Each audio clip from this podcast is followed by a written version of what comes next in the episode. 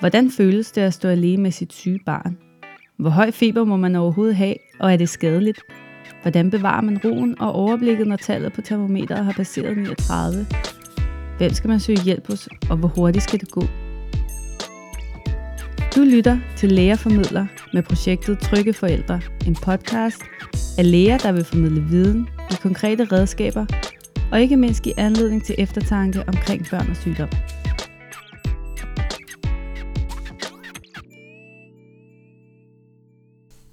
Hej og velkommen til. For et par måneder siden skrev vi ud på de sociale medier og spurgte, hvad I havde lyst til at vide mere om. Og de fleste emner, som blev nævnt, det var nogle, vi selv havde gået og tænkt lidt over. Men der var også nogle emner, der poppede op flere gange, som vi ikke havde gjort os så mange tanker om.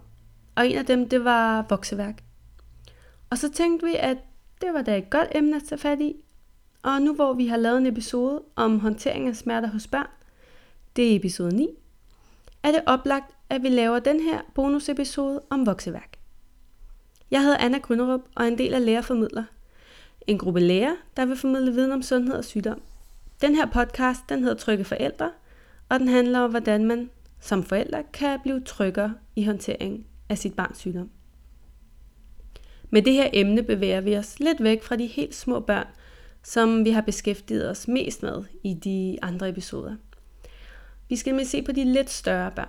Vokseværk starter typisk i 4-5 års alderen og forsvinder igen ved 10-12 års alderen. Og efter hovedpine, der er vokseværk den hyppigste årsag til smerter hos raske børn. Og det er faktisk omkring hver femte barn, der rammes af vokseværk. Men hvad er vokseværk? Vi ved ikke præcis, hvad vokseværk er, andet end at det er smerter i ben og i sjældne tilfælde armene hos ellers sunde og raske børn. Og typisk så rammer vokseværk om aftenen eller starten af natten. Måske du har prøvet det. Barnet vågner op i starten af natten, grædende og klager over, at det gør ondt i begge ben. Og smerterne beskrives af barnet som liggende dybt inde i benet, for eksempel læggende eller forsiden af lårene. Og efter noget tid, så går smerterne over, og barnet falder i søvn igen. Og næste morgen er der ikke nogen smerter, og barnet kan gå og løbe, som det plejer. Der findes mange teorier om vokseværk, men der er ingen, der har der er ingen noget forskning, der har bekræftet, hvad det præcis skyldes. Så vi har altså ikke nogen rigtig god forklaring på, hvad det er. Man forestiller sig, og fortæller måske også barnet, at det har ondt i benene, fordi det vokser. Og det er ikke fordi, det nødvendigvis er forkert, men det er ikke rigtig videnskabeligt bevist, at smerterne opstår, fordi barnet vokser. Heldigvis kan man faktisk sige, fordi hvis et barn skulle have ondt, øh, når det voksede, så vil barndommen generelt være en meget smertefuld tid, for barn vokser jo hele tiden. Og rent faktisk så rammer vokseværk typisk lige mellem de perioder i barndommen, hvor børnene vokser mest. De fleste børn de vokser nemlig mest i alderen sådan 0-3 år, og så igen i præ-teen, teenage alderen. Så altså, selvom vi kalder det vokseværk, så ved vi ikke, om det reelt skyldes vækst. Nogle børn føler faktisk, at symptomerne bliver værre efter en dag, hvor de har løbet meget. Så måske det har relation til noget øget muskelaktivitet. Men uanset hvad det skyldes, så er det vigtigste i hvert fald, at det er uskadeligt, og det går over af sig selv. Hvordan stiller man så diagnosen vokseværk? Jamen, der findes ingen undersøgelser, som lægen kan lave, øh, der kan vise, om et barn har vokseværk. Men man er heldigvis sjældent i tvivl, fordi symptomerne er ret klassiske. Og mange har måske ja, selv oplevet det, eller oplevet det hos ældre søskende, eller venner, eller familiemedlemmer, der kender det. Men øhm, nogle af de spørgsmål, som vi har fået fra jer forældre, det handlede helt naturligt selvfølgelig om, jamen hvornår skal man som forælder så gå til lægen? Hvor ondt må barnet have, før det skal undersøges af en læge? Og for at give jer de bedste svar, så har jeg taget fat via mail i en specialist på området, nemlig Christian Wong. Han er overlæge i børneortopædi på Hvidovre Hospital. Det er ham, der har skrevet siden om vokseværk på patienthåndbogen, som du kan finde inde på sundhed.dk, og som vi også linker til øh, via hjemmesiden. Det første, jeg spurgte ham om, det var, hvor ondt skal barnet have, før det skal undersøges af en læge? Her fortalte han, at det ikke drejer sig, meget om, drejer sig så meget om, hvor ondt det gør, men mere om mønstret af symptomer afviger fra det mønster, man ser ved vokseværk. Det handler altså ikke kun om selve smerterne, men også om de øvrige symptomer. Det normale mønster, som man ser ved vokseværk, det beskriver han helt kort og sammenfattende sådan her.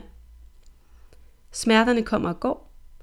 Smerterne sidder i læggene og på forsiden af lårene, og de kommer om aftenen og om natten. Så uddyber han lidt nærmere, at smerterne sidder i begge ben. De begynder i alderen 3-12 år. Smerterne er ikke til stede om morgenen, og barnet har ingen begrænsninger. Det vil sige, det halter ikke og har ikke problemer med at gå og løbe. Og smerterne sidder ikke i selve ledet, altså for eksempel knæled eller hofteled, men inde i musklerne.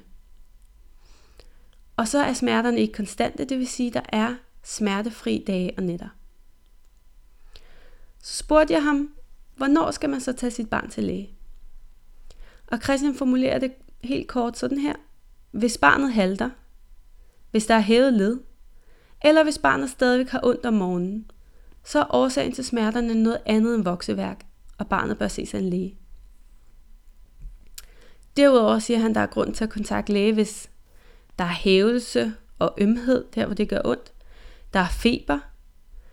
Hvis barnet er almen påvirket, det vil sige er sløvt, og der er dårlig kontakt til barnet, eller det har tabt sig. Og til sidst, hvis smerterne kun sidder i det ene ben. Så spurgte jeg Christian, om han havde nogle gode råd, for eksempel øvelser eller lignende, som han kunne give til jer forældre, der kan lindre vokseværk. Han siger, at man kan gnide og massere området, eller forsøge at lindre med varmedunke. Og så er der noget, der tyder på, at muskelspænding måske kan være gavnligt. Eller muskeludspænding måske kan være gavnligt.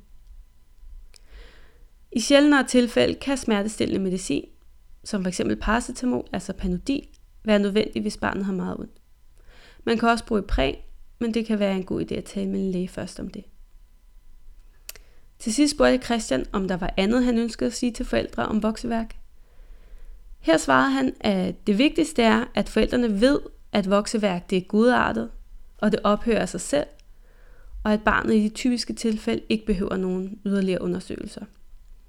Og så vil han gerne sige, at der ikke er nogen sammenhæng mellem vokseværk og sygdom i skelettet, eller forbindelse til nogen anden sygdom senere i livet. Og det er jo heldigvis dejligt betryggende for de forældre, der har børn med vokseværk. Tak til Christian Wong for at tage sig tid til at besvare vores spørgsmål. Det er vi rigtig glade for. Nu håber jeg, at du som lytter er blevet lidt klogere på det her måske lidt forvirrende begreb vokseværk. Og i hvert fald tak, fordi du lyttede med. Du kan læse mere om vokseværk via vores hjemmeside, hvor du finder den her episode. Og vil du vide lidt mere om, hvordan man håndterer smerter hos børn, så har Laura været ude og interviewe børnelæge Tim Christensen om netop det her emne i podcastens episode 9. Få mere information om børn og sygdom generelt på vores hjemmeside, eller følg os på Facebook eller Instagram. Og skriv os gerne til os med nogle inputs. Tak for den her gang, og vi lyttes ved.